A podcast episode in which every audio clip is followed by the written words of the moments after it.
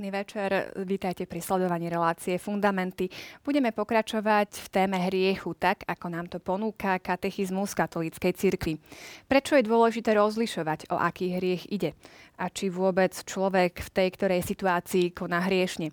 Dozviete sa viac v dnešnej diskusii. Teoreticky aj na konkrétnych príkladoch. Som rada, že ste s nami. Vítajte.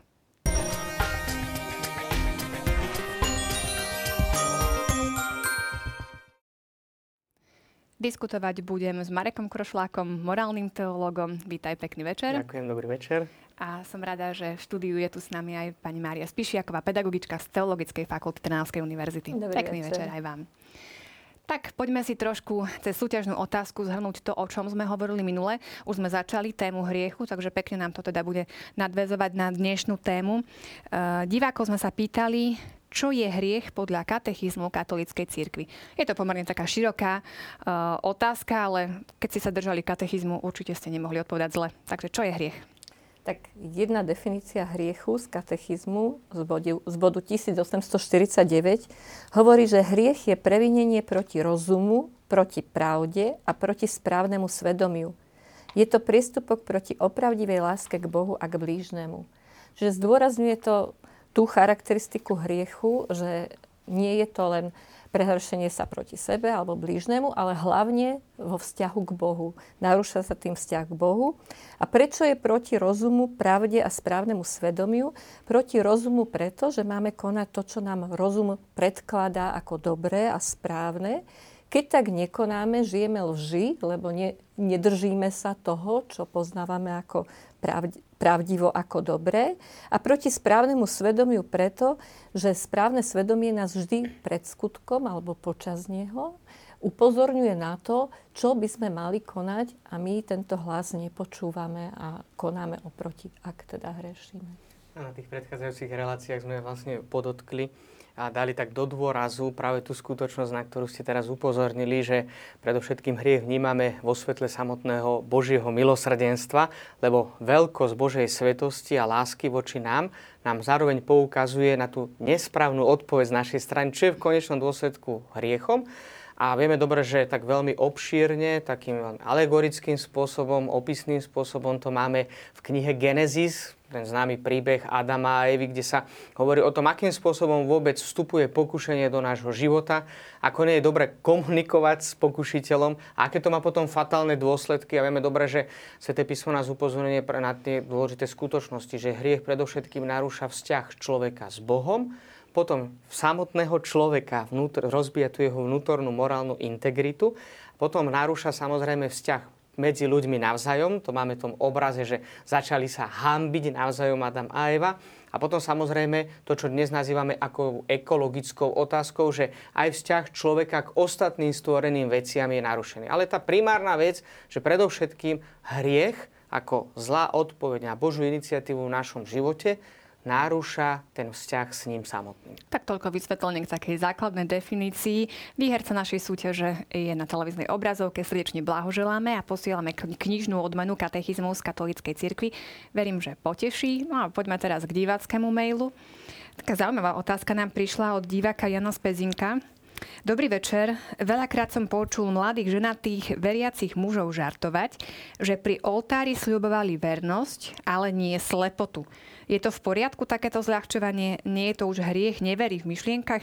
Ako ste spomínali minule, že hrešiť sa dá aj túžbou? si treba v tejto otázke rozlišiť niekoľko takých úrovní. To je veľmi dôležité, že áno, že pokiaľ to zostane na úrovni nejakého žartu a povie sa nejaký žart, ktorý možno z takého aj čisto ľudského a možno aj z kresťanského morálneho hľadiska, že nie je úplne, úplne korektný, tak eh, a že je to naozaj je to niečo vynimočné, tak z toho by som asi ani ja som nerob, nerobil nejakú veľkú vec alebo tragédiu. Ale tá otázka poukazuje na jednu takú veľmi dôležitú skutočnosť, že naozaj uh, myšlienky sa odohrávajú nielen na úrovni slov a skutkov, teda, pardon, hriechy sa neodohrávajú len na úrovni slov a skutkov, ale aj myšlienok. To je veľmi dôležité. A práve táto otázka na to upozorňuje. A skôr asi, čo je veľmi dôležité, v tejto perspektíve, lebo spomínali sme to, že na tej predchádzajúcej reláciách, že my vnímame veľkosť a závažnosť hriechu vo svetle náuky svätého písma, vo svetle Božieho zjavenia. A Kristus tam jasne hovorí, že ak niekto žiadostivo pozrie na ženu, už vie, vo svojom srdci s ňou cudzoložil. Že on nemusí vykonať ten skutok ako taký, ale dôležité, že vlastne akým spôsobom uh, myslí na tú konkrétnu osobu, ale aj teda na konkrétne veci, možno na seba, na samého a samozrejme na vzťah s Bohom. Čiže naozaj aj túžbami sa môže zhrešiť veľmi vážne a dokonca, povedzme, keď hovoríme teda konkrétne o manželských zväzkoch, tak tam naozaj tá morálna integrita obidvoch je veľmi dôležitá pre rozvíjanie autentického vzťahu, pretože ak sa začína nevernosťou v myšlienkach, tak budeme to spomínať aj na dnešnej relácii, že ako vlastne vzniká ten hriech, alebo ako potom vzniká náchylnosť na hriech, alebo aj ľahkosť v konaní hriechu.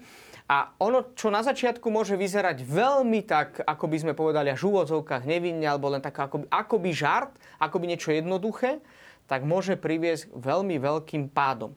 Čiže naozaj tá vernosť v myšlienkach je kľúčová, podstatná, čo sa týka tejto konkrétnej odpovede, lebo naozaj môže potom priviesť oveľa väčším pádom, ale netreba zľahčovať to, že dobre, tak ja si budem dávať pozor, aby som neprišiel k tomu veľkom pádu. Ale aby som si dával pozor pred tým veľkým pádom, je nevyhnutné byť verný aj v týchto tzv. malých veciach, pretože oni nevyhnutne privedú potom k tým veľkým pádom. A to už je samozrejme niečo veľmi vážne.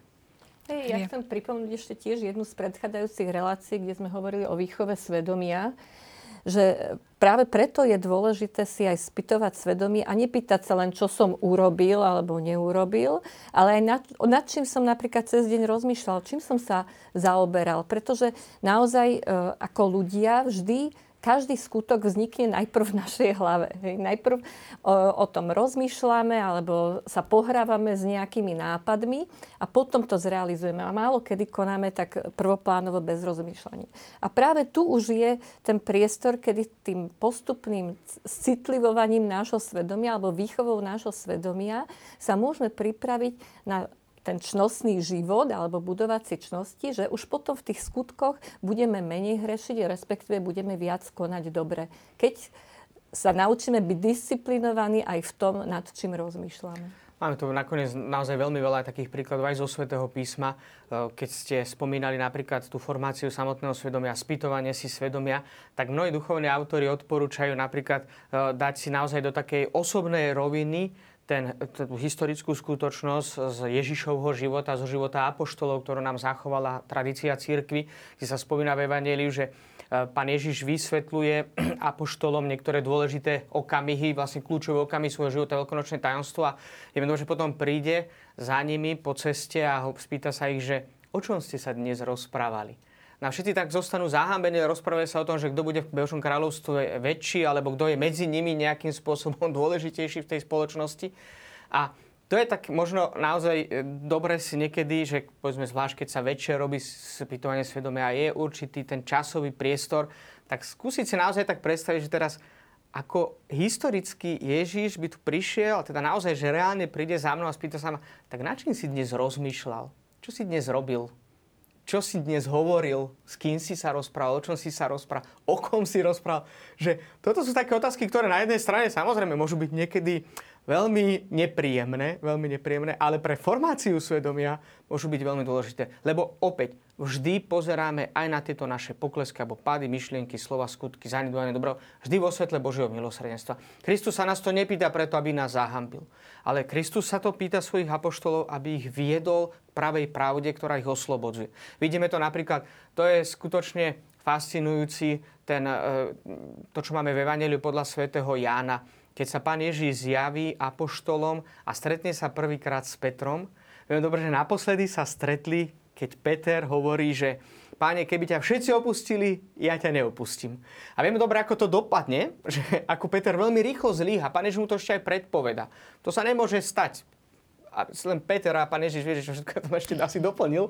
A čo si možno aj myslel Peter, ale a myslím, že to, je, to každý z nás môže mať takú skúsenosť. A viem dobre, že po zmrtvých staní keď sa stretnú prvýkrát, možno, tých, možno tí, tie stretnutia boli, ale vieme dobre, že Evangelium zachytáva, že keď sa stretli prvýkrát, Pán Ježiš mu nič nevyčíta. A, a mohol by. e, asi keby sa nám to stalo, keby nás niekto takto zradil, zaprisahávajúc sa na Boha, že nepozná toho človeka, no asi by pre nás to stretnutie s ním bolo ťažké. A Evangelium hovorí, že keď sa prvýkrát stretnú, Kristus môže prvý usvedčiť Petra z toho, že čo spravil. A on sa ho spýta, Peter, máš ma radšej ako títo? A to je také veľmi zaujímavé, lebo predtým, keď naposledy povedal, že ja som lepší ako títo, viem, ako dobre to padlo. A Peter odpovedal, že pane, ty vieš, že ťa mám rád. Že upozornil ho Pán Ježiš na to, že dávaj pozor, nad čím rozmýšľaš, ako konak hovorí. Nemôžeme sa spoliehať na seba.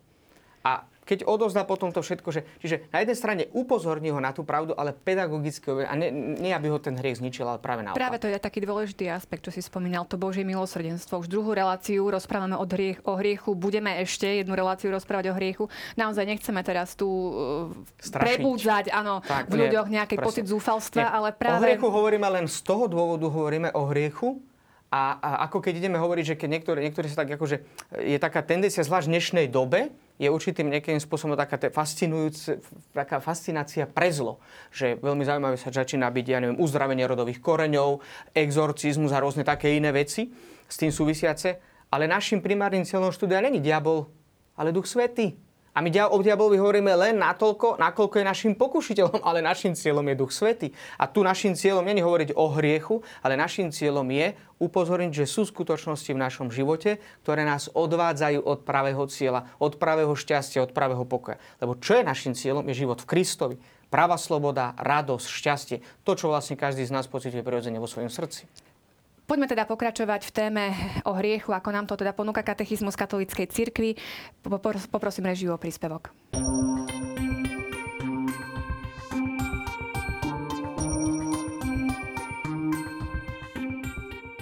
Hriechy treba hodnotiť podľa ich veľkosti. V tradícii cirkvi sa uplatnilo rozlišovanie medzi smrteľným a všedným hriechom, ktoré je naznačené už v písme. Skúsenosť ľudí toto rozlišovanie potvrdzuje.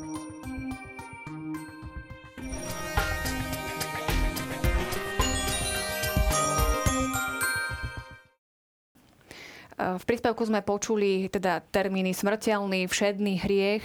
Skúsme si mm, dať nejaké základné definície a vôbec aký rozdiel medzi týmito typmi hriechov. Tak ja by som najprv takú nie odbornú definíciu povedala. Keďže ten, ten paragraf alebo ten bod katechizmu končí tým, že skúsenosť ľudí toto rozlišovanie medzi tým všedným a smrteľným hriechom potvrdzuje, tak som chcela uh, povedať, že, že takí bežní ľudia máme skúsenosť aj z iných oblastí ľudského života, že, že napríklad už zo školských hlavíc, že nie každá chyba je rovnako vážna, hej, ktorú tá tvrdka, to tvrdé i a meké i, keď vymeníme, tak je vážnejšia chyba, ako keď dáme čiarku alebo nedáme.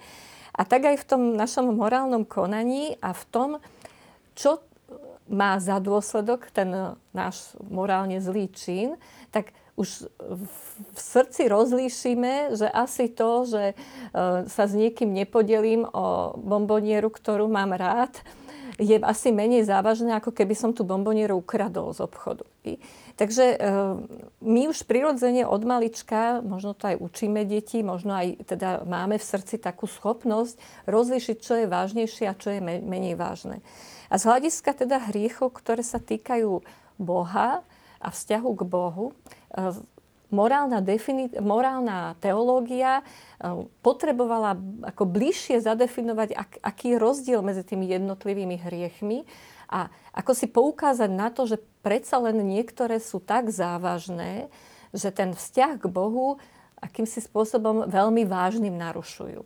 No a akým, tak to tu už povie Pater Marek, že ako to je V podstate sme presne vystihli, že e, presne tá skúsenosť e, to potvrdzuje v tom zmysle, že áno, máme určitú takú citlivosť rozlišiť, že čo je vážnejšia a nie je vážnejšia vec. A dokonca aj tak prirodzené, z prirodzenej etiky a netreba tom dávať ani nejaké veľmi také špecifické výrazy.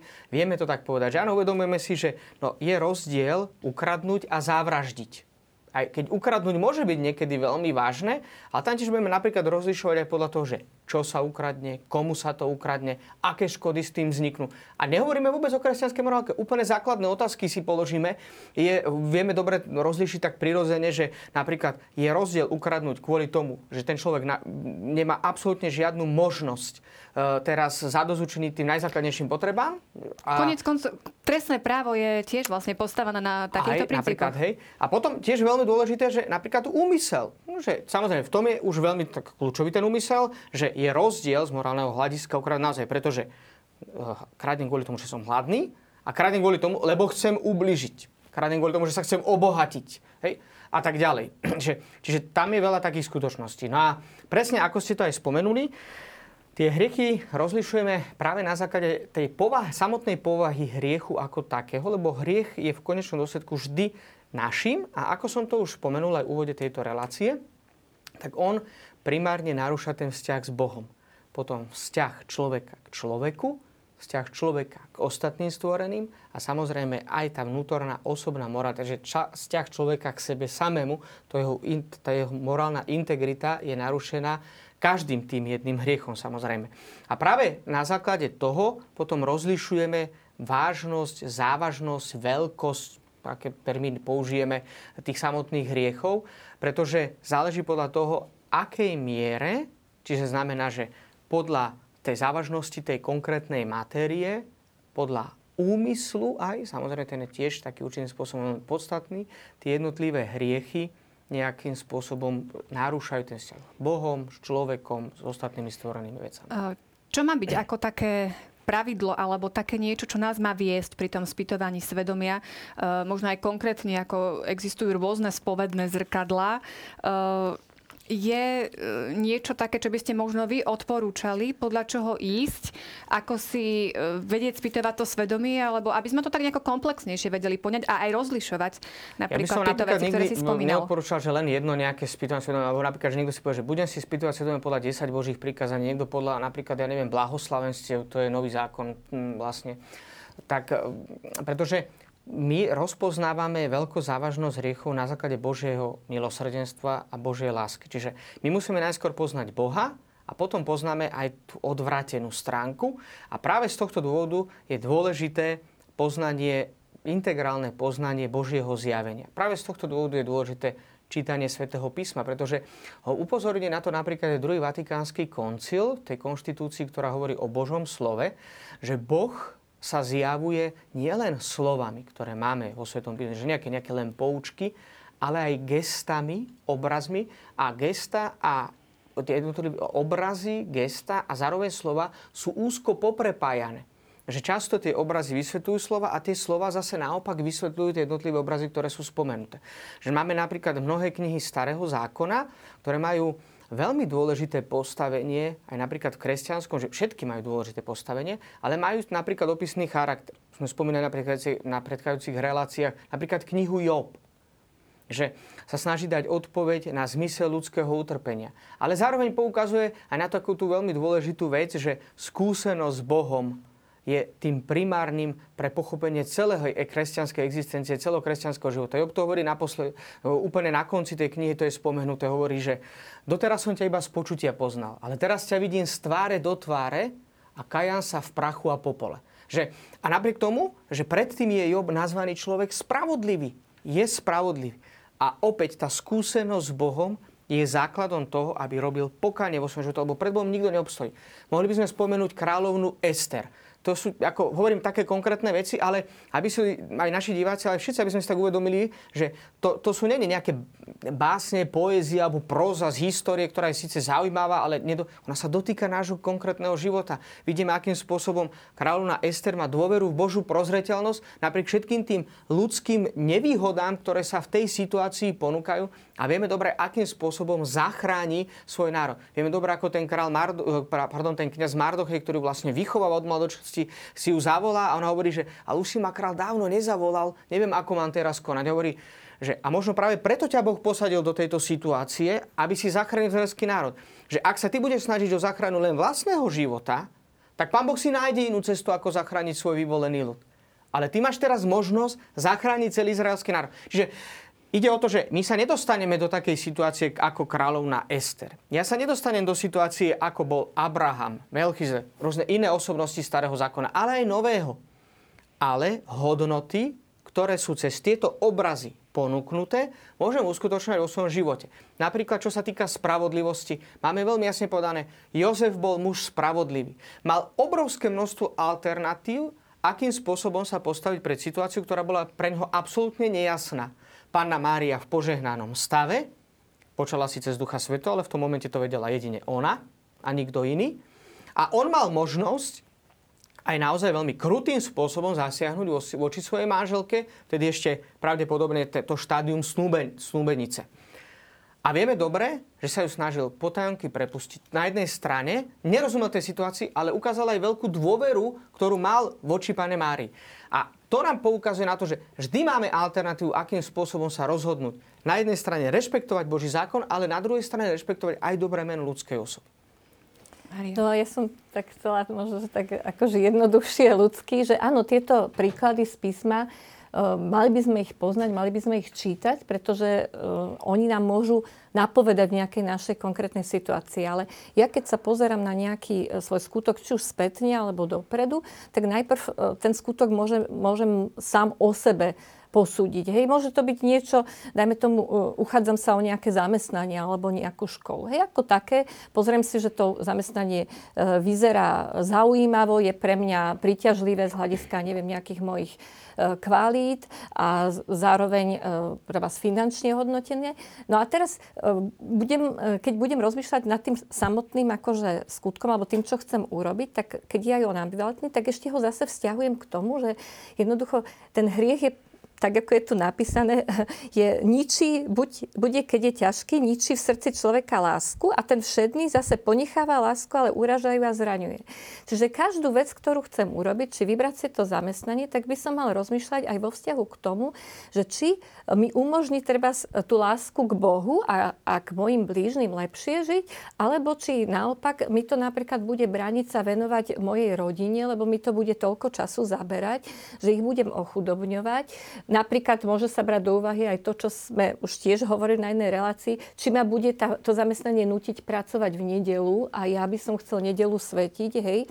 Čiže e, môžem takto hľadiť na to iba nie len skres prízmu nejakých e, príkazov a zákazov, ale tie samozrejme je dobre poznať dobre poznať, pretože e, to sú t- také prvé vodítko toho, že tieto veci, ktoré sú v tých desiatich prikázaniach, sú zlé. Hej? Ale ja by som to mal vždy vedieť tak e, vzťahovo, ako keby si predstaviť. Hej? Tak ako v manželstve, každý si asi vie predstaviť, že aha, dobre, keď manželovi ofrflem polievku, alebo keď poviem, že nejdem tam a tam s ním, tak zraňuje to tú našu lásku, nie je to úplne dobre, keď to je nespravodlivé, ale keby som išiel s inou ženou na dovolenku, alebo niečo, alebo teda ja by som s iným mužom niečo robila, tak to tú lásku môže naozaj úplne zabiť. Hej? Takže vlastne e, aj v tom vzťahu k Bohu niektoré veci e, už si cítim v srdci, že toto by ten vzťah s tým Bohom úplne Keď hovoríme napríklad o tom, že priamo pri tom spýtovaní svedomia, tak bola aj otázka, než úplne poviem, že sme dostali trošku tak do širšieho kontextu, ale v každom prípade... Ty je si to tak také... rozviedol Pardon. ale dôležité, ja myslím, že naozaj v tom, že naozaj, um, že kresťanskú vieru vo všeobecnosti považovať za určitý štýl života. Aby to nebola len nejaká taká nálepka, že, že idem do kostola, niečo sa pomodlím, nejaká pobožnosť, sem tam dobrý skutok, že ja si tak odfaknem, nie, že také veľmi príjemné, to je, to je také až komické, bývajú také, deti si robia na náboženstva väčšinou na advent a na pôst si robia, že na pôst trnovú korunu a potom na predajnocem taký stronček a to je také zaujímavé, že si tam vyfarbujú tiež dobré skutky a tak.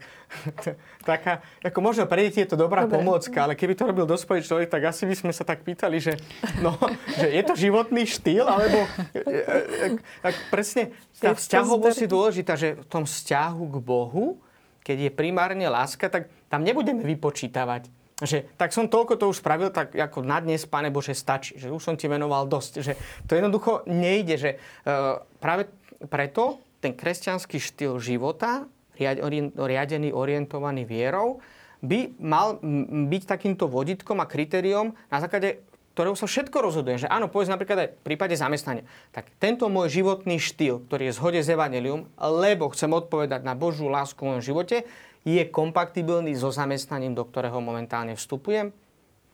To je také veľmi dôležité. Ale samozrejme, nepýta sa, že teraz, že e, ja neviem, že mám 10 otázok a 9 bude áno, tak tedy áno, môžem, a keď 10 to je ako mm. zase opäť nie matematika, mm. lebo tiež pamätať na to, že napríklad sú určité zamestnania, ktoré na prvý pohľad by som mohol že o, to je veľmi nemorálne, že tam ja nebudem robiť, že povedzme, áno, práca v nedelu. Mm. No ale keď lekár pracuje v nedelu, koľko životov môže zachrániť? Mm.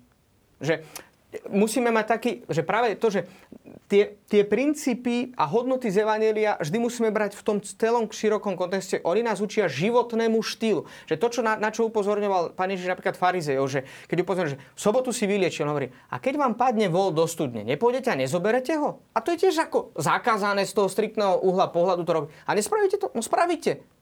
Ale že, že tá, tá vnútorná sloboda, ktorá vyplýva práve z toho životného štýlu. Ale aby sme ten životný štýl mohli žiť, je nevyhnutné ho poznať. A ten sa nám zjavuje vo Svetom písme, ktorý nám v konečnom dôsledku potom rozmenuje na drobné katechizmus katolíckej cirkvi. Ďalej ponúka katechizmus bod o dobro, nedobrovoľnej nevedomosti. Už sme to niekoľkokrát spomínali, ale teda skúsme si to aj na tomto mieste vysvetliť, o čo teda ide. Tak, a či naozaj mohli, v tých základných veciach je vôbec možná nedobrovoľná hmm. Tak to, už sme to spomínali, že aby bol vôbec hriech, tak musí byť vedomé a dobrovoľné. Čiže ja musím mať poznanie, že toto, čo myslím, hovorím a konám, je zlé a napriek tomu sa tomu rozhoduje, preto rozhodujem, čiže musí tam byť vedomosť a dobrovoľnosť. Že to je napríklad, ako keď e, niekto, neviem tak konkrétne, že mm, už som sa stretol s takými prípadmi, preto to spomeniem. Napríklad, že niekto povie, že nebol som v nedelu v kostole. A akého dôvodu? Bol som chorý. Hovorím, dobre. A bolo to teda u vás vedome, že no nie. Ako keby, viete, že často nám chýba trošku taký zdravý úsudok. No bolo to vedome. Problém je v tom, že to bolo nedobrovoľné. A preto to nie je hriechom. Hej? Čiže uh, áno, ale sú veci, ktoré, kde hovoríme o nevedomosti. A teraz je vedomosť, e, pardon, tá nevedomosť je dobrovoľná a je nedobrovoľná aj v tom zmysle, že sú niektoré skutočnosti, ak neviem o nich, tak naozaj ma to ospravedlňuje a nie sú hriechom.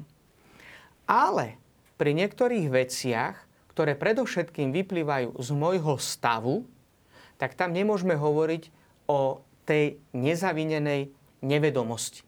Pretože Myslím, že sme to aj spomenuli napríklad na predchádzajúcich reláciách, keď sme hovorili asi predovšetkom o úmysle, o predmete morálnom, ale je to dôležité na to opäť upozorniť, že Napríklad, ja ako kňaz, ako, a predovšetkým ako farár, musím poznať niektoré skutočnosti, ktoré vyplývajú z môjho postavenia farára a oni sú jasne zadefinované v kodexe kanonického práva.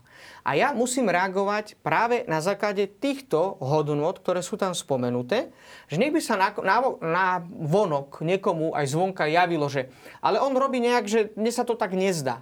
No dôležité nie je to, ako sa to niekomu zdá, ale nakoľko ja splňam podmienky spravodlivosti, zaformulované aj cez kódex kanonického práva, pretože oni vlastne vystihujú tie najzákladnejšie veci vyplývajúce z môjho stavu.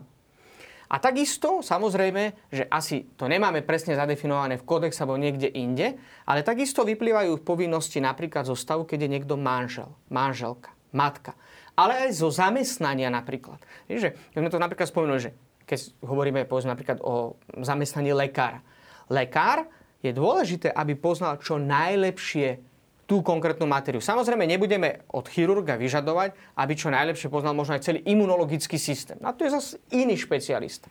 Ale v tom svojom odbore sa má snažiť byť čo najlepší, pretože ak by tá zanedbal tie svoje povinnosti, oni vyplývajú z jeho stavu. Že sa nemôže povedať, že ja som to nevedel, že, viete, že ako keby vám išiel lekár predpísať, povedzme, imunológ nejaký liek a zrazu sa zistí, že vy máte na to alergiu. Zabudol som si to pozrieť v papieroch. Že ja hovorím, že teraz som to prehnal úplne, uh-huh. ale pre pochopenie tej uh-huh. situácie. Že napríklad aj matka, že ja som nevedela, že mám krmiť svoje deti. A idem do extrému, hej, lebo to asi vie každý, hej, že to už aj v ríši zvierat je asi dosť jasné, ale, ale skôr ako ide o to, že áno. na pochopenie toho, že sú veci, ktoré vyplývajú predovšetkým z nášho stavu, pretože najzákladnejšia povinnosť kresťanov je plniť si stavovské povinnosti. Že ostatné, čo robíme navyše, fajn, Ale ak budeme ostatné robiť navyše a budeme zanedbávať svoje stavovské povinnosti, tak si môžeme byť istí, že sme na nesprávnej ceste.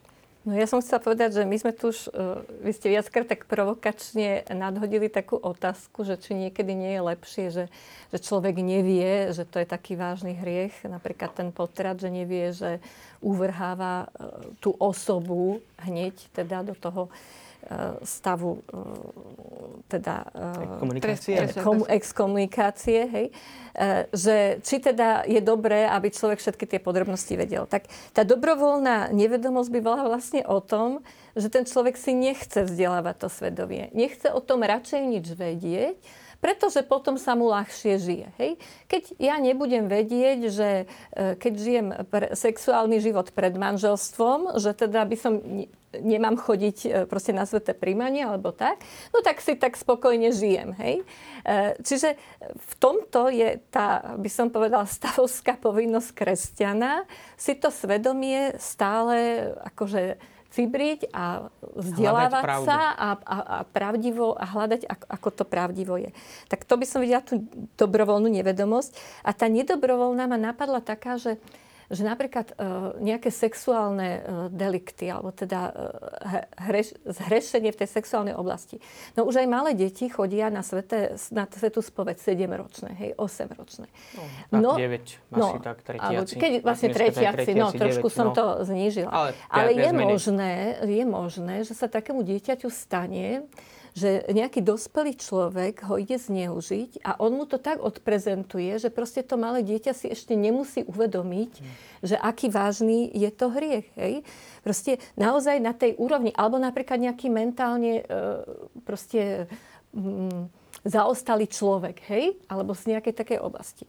Lebo keby sa posudzovali všetko iba na základe toho predmetu, toho samotného skutku, aký je vážny, tak toto všetko by vlastne uniklo z toho, že prečo ten človek v tej situácii, alebo to dieťa, alebo ten nejaký mentálne handicapovaný, že on nemá takú vinu na tom, pretože jednoducho on nie dobrovoľne v tejto veci ostal nevedomý. Áno, áno. áno, presne, to sú také tie konkrétne príklady, že tiež také veľmi extrémne, že, ktoré poukazujú na to, že áno, môže byť niekedy niekedy jednoducho tá nedobrovoľná nevedomosť, ktorá naozaj môže zničiť, znižiť a dokonca, tak ako hovorí bod 1860, a aj zrušiť pričítateľnosť ťažkého previnenia. Ale opäť, tá najpodstatnejšia vec presne, že je dobrá permanentná formácia svedomia. Napríklad, keď sme spomínali katechizmus katolíckej cirkvi o svedomí, tak sme sa, ja som sa tam často odvolával na náuku druhého Vatikánskeho koncilu, ak si spomínajú aj naši diváci, predovšetkým na konštitúciu Gaudium et Spes bod 16, kde sa hovorí o tom, že ľudské svedomie nestráca svoju dôstojnosť vtedy, keď sa míli v konkrétnej veci, čo však nemožno hovoriť o svedomí vtedy, keď sa zanedbáva jeho formácia a predovšetkým úprimné hľadanie pravdy. Čiže toto je veľmi dôležité, že vtedy sa stráca tá, tak ako ste to spomenuli teraz, že keď jednoducho človek prestane formovať svoje svedomie a začne povedať, že však je lepšie mnohé veci nevedieť, ne, pretože pravda nás oslobodí, nie nevedomosť, ale práve naopak. Pravda nás robí šťastnými, privedie k pravému poznaniu. Že, a takýchto situácií máme e, stra- obrovské množstvo. Myslím si, že v našom živote, ktoré jednoducho len poukazujú na skutočnú pravdivosť tohto vyjadrenia, že jednoducho pravda nás privádza aj šťastiu, aj radosť. Posunieme sa ďalej k bodu 1864. E, ja to ocitujem. Ľuďom sa odpustí každý hriech, i rúhanie, ale rúhanie proti duchu sa neodpustí. Poďme si to vysvetliť aj v duchu toho, čo sme hovorili hmm. o tom Božom milosrdenstve, ako tvrdá je to reč, keď to mám Aha, takto povedať. Zdá sa to tvrdá reč, ale ešte predtým, asi aby sa pochopili aj tie hriechy proti Duchu Svetému, takže prečo vo všeobecnosti rozlišujeme ťažký a ľahký hriech? Je to predovšetkým z hľadiska konštrukcie našej osoby ako takej a samozrejme, že potom tie všetky ostatné záležitosti, ktoré sme spomenuli. Ale jedna vec je taká veľmi dôležitá, že tie ľahké hriechy, my ich môžeme nazývať ľahkými, pretože povedzme, že úplne nezničia celkom ten vzťah s Bohom a podobne, ale spomenuli ste tu už napríklad, že áno, je rozdiel, keď človek v tom manželskom živote asi raz ofrfla, neviem, polievku, ste spomenuli. A je iné, že keď niekto naruší ten vzťah napríklad nevernosťou, cudzoložstvom. To sú radikálne rozdielne veci. Ale keď to frflanie, úvodzovka, sa bude opakovať x krát za deň a bude sa opakovať roky, tak vieme dobre, že vytvára takú tú atmosféru, že, že za 10 rokov vznikne situácia, keď dva ľudia, ktorí sa mali skutočne radi a dokázali sa tolerovať, odpúšťať si, milovali sa tak, tak zrazu si nevedia povedať pekné slovo. A toto je práve tá logika hriechu, že hriech nemá tendenciu, že zostanem na tejto úrovni. Ani diabol nemá tú úroveň jednoducho pokúšať len tak, že, že však toto mi stačí. Ide do krajnosti. A takisto jednoducho aj tak ako čnosť má tendenciu rásť a napoháňať rastie k iným čnostiam, tak každý jeden hriech, aj zanedbávanie, je ťažkým previnením voči Bohu. Boh nám nikdy nič zle nespravil. A každý jeden hriech je prehrešením sa proti jeho nekonečnému plánu lásky. Toto je veľmi dôležité. Super. To, že potom rozlišujeme ľahké, ťažké, ale vždy je zločinom. Každý jeden hriech. Aj za, a na čo nás upozorňuje? Kristov kríž. To je cena za náš hriech, aj na, za ten najmenší, keď tak ľudsky hovoríme. A teraz práve tá tendencia kumulácie ľahkých hriechov veľmi ľahko disponuje pre ťažké hriechy. Veľmi jednoducho. Že to, to vieme dobre, aj z, máme asi každý osobnú skúsenosť a vieme dobre, že jednoducho takto to funguje v našom živote, že buď rastieme v čnostiach, alebo rastieme v nere, alebo degradujeme v nerestiach. Tak by o tom sa budeme povedať. trošku hovoriť na budúce, mm-hmm. ale teda poďme konkrétne teda k tým hriechom proti a duchu svetému, o čo duch, ide. Áno. Nech sa Ja som chcela, e, tam by ste prečítali úvod toho bodu 64, ale v, tom, v tej ďalšej vete je to trošku ešte tak e, podrobnejšie rozvinuté, že Božie milosrdenstvo nemá hranic, ale kto vedome a dobrovoľne odmieta prijať ľutosťou Božie milosrdenstvo, odmieta odpustenie svojich hriechov a spásu, ktorú ponúka Duch Svetý. Lebo my by sme možno to rúhanie proti Duchu Svetému, tak by sme rozmýšľali, že či niekto proste nejak e, zlorečil Duchu Svetému, alebo niečo rozprával, alebo ako sa vlastne rúhal, hej, alebo či sa na ňo nejak opovažlivo spoliehal. Ale tu je presne vysvetlené, že, že čo to vlastne znamená, to rúhanie proti Duchu Svetému, že odmieta prijať ľútosťou Božie milosrdenstvo.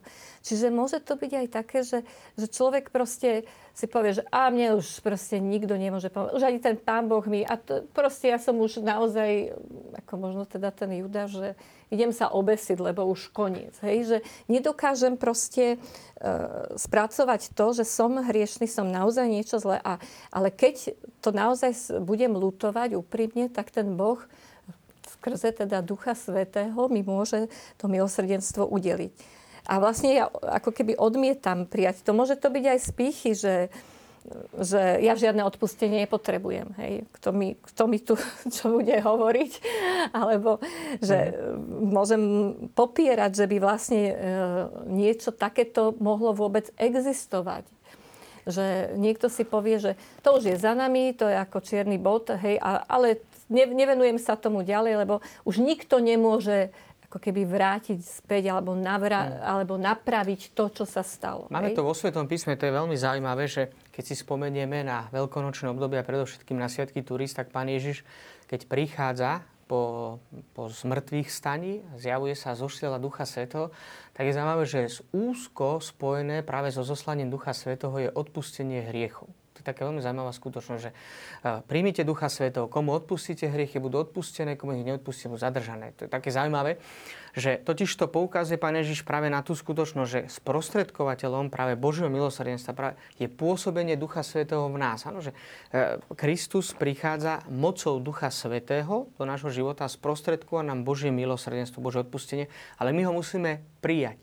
A tak ako ste to spomínali, že napríklad niekto si povie, že ale nie len, že ja už nie som schopný, že mám také veľké hriechy, aj to obrovská picha, není hriech, ktorý by Boh nedokázal odpustiť. Ale potom druhá možnosť je aj napríklad taká, že tá zátvrdnutosť, e, ne, nekajúcnosti spočíva, že ja nemám hriechy že neuvedomuje si svoje hriechy a to o tom hovorí veľmi jasne napríklad evangelista Ján vo svojom listu, že ak povieme, že nemáme hriechu, klameme sami seba ale ak povieme pravde, že sme hriešni, Boh je verný a odpúšťa nám naše hriechy. Že svetec není ten, kto nehreší, ale svetec je ten, kto si uvedomuje svoje hriechy a prosí Boha neustále o jeho odpustenie. Toto je také skutočne veľmi podstatné, čiže v končnom dôsledku to rúhanie Duchu Svetomu znamená, že ja sa uzatvorím pred Božím pôsobením v mojom živote. Čiže to, čo vlastne upozornil Gaudium et Spes, ten bod 16, keď hovorí o svedomí, že človek prestane hľadať pravdu. A to nejde teraz len o neveriaceho človeka. Často môže ísť aj o veriaceho, pretože si môžeme vytvoriť mentálne štruktúry, alebo určité duchovné štruktúry, lebo nám to tak vyhovuje. Mne tento vzťah s Bohom vyhovuje. Ja som si ho takto predstavil, takýto jediný je dobrý. A paradoxne, všetko to, čo by mi mohlo slúžiť na to, aby som sa s Bohom stretol, či je to modlitba, či je to účasť na Sv. Omši, tak mi môže paradoxne zabraňovať tejto konštant. To, by to nechápali z, do, nejak ako zvrátené aj naši diváci, že nehovorím o tom, že, že nemám teraz chodiť na omšu, nemám sa modliť. Ale je veľ, veľký rozdiel, keď sa modlím a recitujem modlitby. Keď, sa recitujem, keď recitujem modlitby, neznamená, že sa naozaj modlím. Možno splňam a len a zadozučujem možno nejakému náboženskému cíteniu. Ale tá otvorenosť pre Bož, Božie pôsobenie v mojom živote je skutočne podstatná a kľúčová. A Boh nie, že by neodpúšťal. To ja som to už spomenul na tej predchádzajúcej relácii že Boh nám odpúšťa nie v momente, keď ja sa spovedám, keď ja robím kajúcne skutky. Boh mi odpúšťa ešte v momente spáchania toho hriechu. On je vždy ten milosrdný otec, ktorý ma čaká. Je problém v tom, že ja sa hriechom odvraciam a kajúcnosťou sa obracam k nemu a príjmam veľkosť milosedenstva. A ten hriech Duchu Svetomu spočíva v tom, že ja vlastne zostanem odvrátený od Boha a nechcem prijať jeho odpustenie. A čomu sa teda vystavujem takýmto postojom? Väčšinému zatrateniu. Tam je napísané, že, sa, že to môže viesť ku konečnej nekajúcnosti a do väčšného zatratenia. Ale to zase uh, asi si nemôžeme predstaviť tak, že nejakým jedným skutkom alebo uh, čím toto spôsobím. Zase tak ako pri, pri čnosti, uh, toto postupné odvracanie sa vlastne nás stále viac ako keby vzdialuje do nejakého momentu, keď už možno, že nie sme schopní, aj keď si myslím, že keby sme sa na to Bože, nie že myslím, ale je to určite tak, že keby sme sa ešte aj v tej poslednej chvíľke na to Božie milosrdenstvo obrátili, tak on znova to vie všetko zmázať. Ale keď ja budem zotrvať a stále sa vzdialovať viac a viac, a jednoducho si sa utvrdzovať tú svoju vlastnú pozíciu. Nie, že si tie hriechy, keby som si hriechy neuvedomovala, tak ich ani nemám.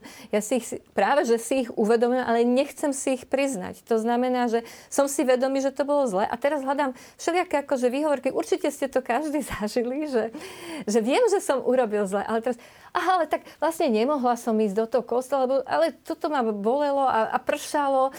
Akože proste cítiš, že aj si mohol, ešte predsa len tam tá možnosť bola, ale ty si množstvo všelijakých uh, Ale už je tých dôvodov tak veľa, že áno, vlastne, vlastne sám seba presvedčíš, že to nebolo že také zle. Presne, A takto uh, sa naozaj môžeme uh, utvrdzovať. Ešte navyše, keď robíme aj niečo dobré, teda chodíme do toho kostola, pravidelne chodíme na spoveď, na príjmanie, no tak už takéto nejaké drobnosti, čo som tuto a, a susedu, že každý deň ohováram e, a že e, proste som, nerozprávam sa so svojimi vlastnými deťmi, ne, neopýtam sa na otca. A však to sú maličkosti, vedia, žijem akože ten zbožný. Keď ste pri tom kostole, poďme teda ku konkrétnym... Ja by som ešte povedal, že ale, no, Marek, krátko. Teda, áno, krátko poviem, ale je to veľmi dôležité, myslím, že čo sa týka, že, že, že vedie k takej tej nekajúcnosti, permanentnej nekajúcnosti, ale naozaj Pán Boh je väčší ako samotný hriech vždy.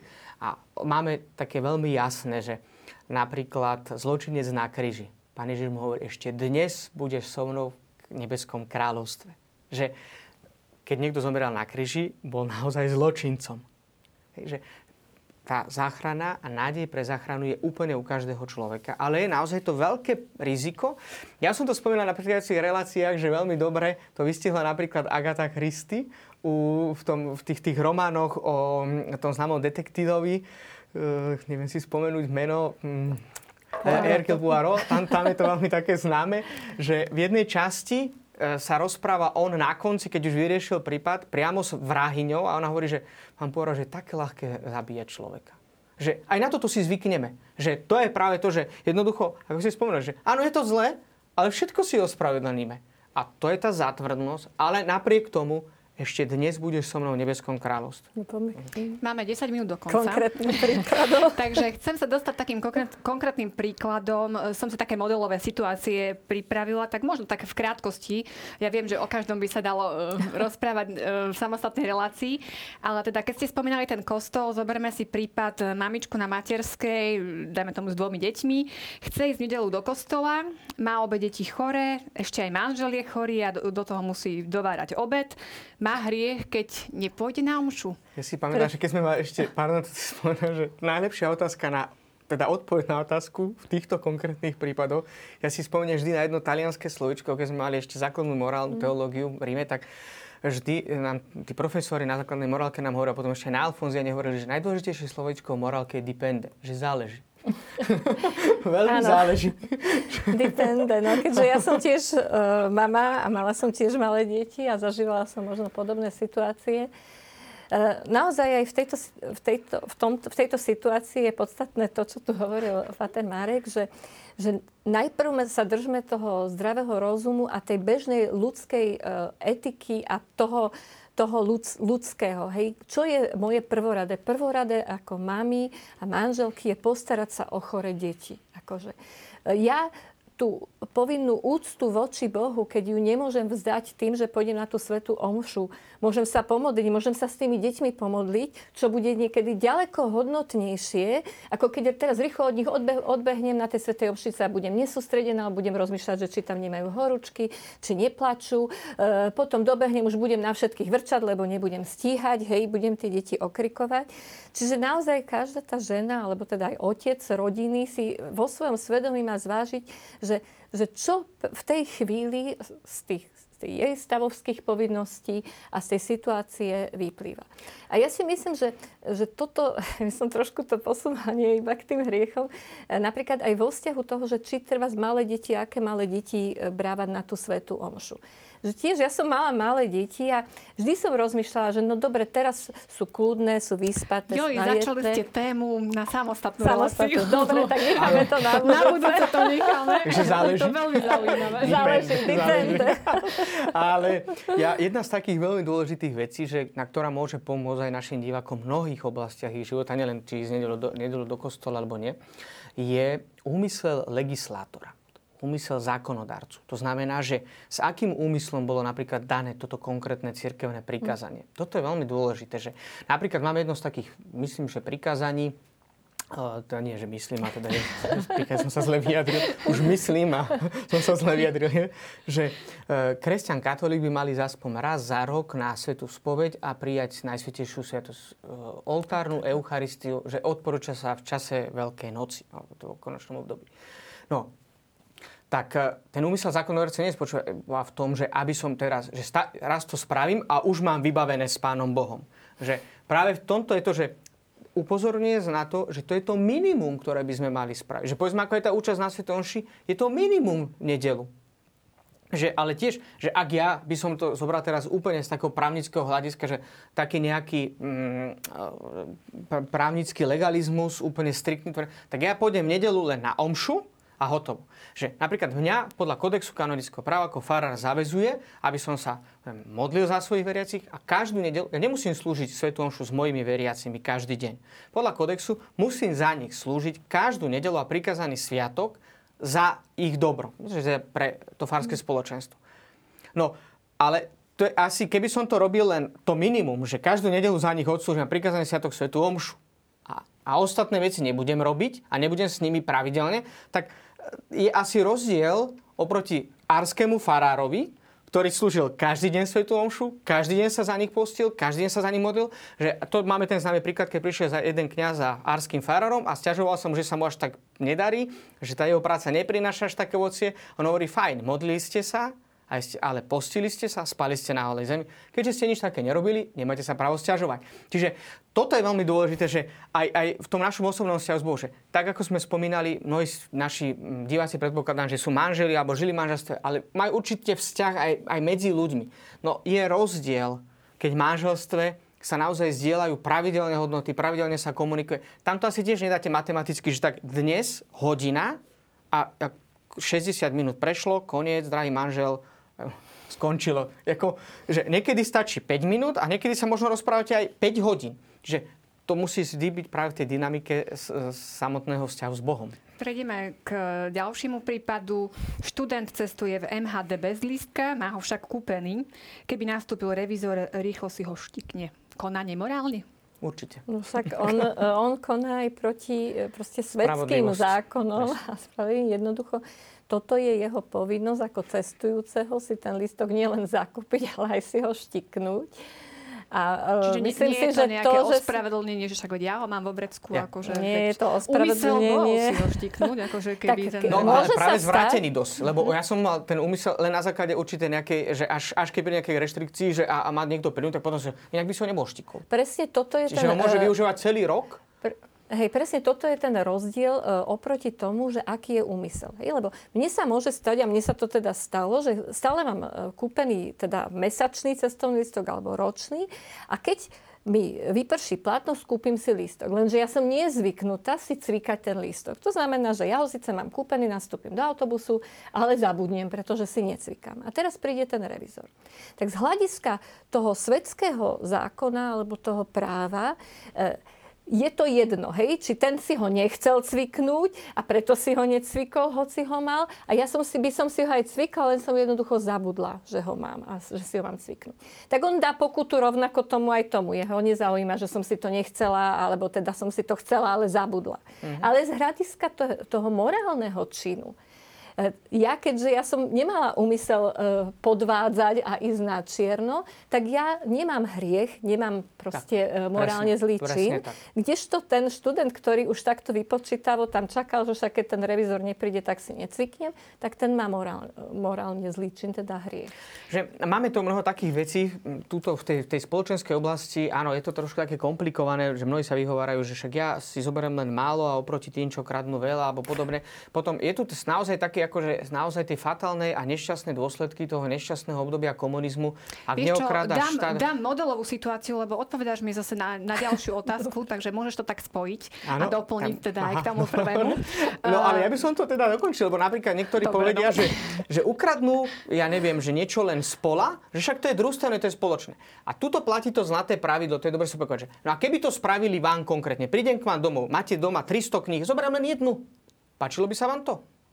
No však, e, viete, oproti Afričanom, ktorí tam žijú nejaké absolútnej chudobe, tak si povedia, no, bude ti chýbať pre život jedna kniha? A, a to je práve to, že áno, keď to robíme my, tak sa, ale keby nám to robili, to je to isté, že však ja som, no, no ja som povedal len pravdu o tom druhom. No moju pravdu. A no keď tak... budú tú pravdu hovoriť o mne, tú ich pravdu o mne, tak to budem veľmi citlivý na to, mm. na to ohováranie a osočovanie. Ja som k tomu chcela dodať zase taký opačný príklad, že toto je teda, že nie že opačný, ale taký trošku z iného pohľadu. Mňa strašne hneva neporiadok v uliciach, hej? alebo pred, vo, vchodo, vo vchode nášho paneláku. A toto je presne o tom doma by tú cigaretu ten fajčiar proste na koberec obyvačke nehodil, hej, alebo v kuchyni. Ale keď ide po ulici, však ulica je verejná, akože berem to ako keby, rozumej, ničia, hej, tak ju tam na zem hodím ten od... Hej, to isté s nejakým papierikom od, cuk- od cukríkov alebo čokoľvek. Čiže e, aby sme si uvedomovali, že aj v tomto e, my hrešíme. Hej, aj toto je morálne zlý čin, keď jednoducho rozlišujem ako keby, a, a, ako to moje, hej, kde, kde, kde sa si mám udržiavať poriadok a, a to akože všeobecné, alebo to moje, z čoho teda si nedovolím zobrať, ale z toho Áno. cudzieho si už môžem. Dobre, poďme teda ešte... Uh, Marek, ty sa zase nadýchuješ. Ja neúž. no, Čakám na otázku. Môžeš teda myšlienku doplniť potom uh, k tejto modelovej situácii. Mama administratívna pracovnička donesie domov z práce balíky kancelárskeho papiera pre deti. Nikto jej ich v práci ste nedal, ale nikomu ani chýbať nebudú, lebo tých balíkov teda fasujú viac, než reálne spotrebujú. Pácha hriech, keď takto Záleží. koná. Záleží. Záleží. Od no, mnohých no, celkom faktorov. stručná odpoveď. stručná odpoveď a preto ju treba komplikovať. No, a ak je dohodnutá so svojím zamestnávateľom alebo majiteľom tej firmy, že to má takúto prídel a ak si to ušetrí, v rámci svojej šikovnosti bez toho, aby zanedbávala svoje pracovné povinnosti a je dohodnutá s tým svojim zamestnávateľom alebo majiteľom, tak je to úplne bez problémov. Ale ak nie, tak tam sa naozaj treba pýtať na úmysel, lebo však to je to isté. Nič s tým zle nespravím. Aj keď niekomu jednu knihu ukradnem, nič s tým nespravím, však má ďalších 299. To je práve, že práve te, ten, to určité vnútorné nastavenie, ktoré mám, a potom samozrejme do toho vstupujú ale veľmi také už komplikované otázky. Lebo sa stávalo, že napríklad človek vykonáva svoju prácu poctivým spôsobom a nemá ale adekvátnu mzdu. A z určitého hľadiska, aj z morálneho hľadiska, by mohol mať nárok na určitú kompenzáciu e, svojej neadekvátnej mzdy a mohol by to riešiť týmto spôsobom. Lenže to je potom taká už otázka, ktorá je ešte komplikovanejšia, mm. že a prečo uzavrel takúto pracovnú dohodu, ktorej bola stabilizovaná aj kompenzácia v rámci mzdy alebo rôznych iných vecí. Čiže tam do toho ide obrovské množstvo otázok a, a aj odpovedí a komplikácií, na ktoré si človek, ja myslím, že v tomto naozaj platí tá zásada, že dobre formované svedomie, ale skutočne pravdivo a dobro formované svedomie bude vedieť dať odpoveď aj na takúto situáciu. Maria, ešte k tomu Áno, veľ, veľa vnímam k tomu, čo dodať. E, je to tak, že keď ten človek e, naozaj cíti, že treba z nie je dobre hodnotený tej v práci, tak v prvom rade by mal naozaj skúsiť e, všetky dostupné prostriedky e, použiť na to, aby tá, tá mzda, ktorú dostáva, bola adekvátna a nemusel si to, to poviem, takým pokutným spôsobom akože vynahrádzať. Hej. E, niekedy e, je to ale naozaj tak, že tí e, zamestnávateľia mlčky, keď to nie sú veľké, napríklad, že zatelefonuješ domov, či deti sú v poriadku, hej, tak tolerujú to a chápu to, že keď to neprekročí isté medze, tak keď si proste vytlačíš nejakú žiadosť pre seba alebo e, dieťaťu nejaký test, takže to nerobia z toho veľký problém. Hej, že musíme rozlišovať, či ona zobere 10 balíkov a zasobuje tým celú školu, alebo či naozaj je to takéto občasné použitie. Myslím, takýchto modelových situácií by sme mohli navymýšľať veľmi veľa. Ehm, Konec koncov stále je to o tom formovaní toho svedomia, čo zdôrazňujeme pri každej príležitosti. Ja vám veľmi pekne ďakujem. Už sme cez čas, už z režie ma tuto budú uh, riešiť. Ešte je tu súťažná otázka. Aké sú dôsledky hriechov proti duchu svetému? Tešíme sa na vaše odpovede, ktoré pošlite na známu adresu fundamenty.tvlux.sk.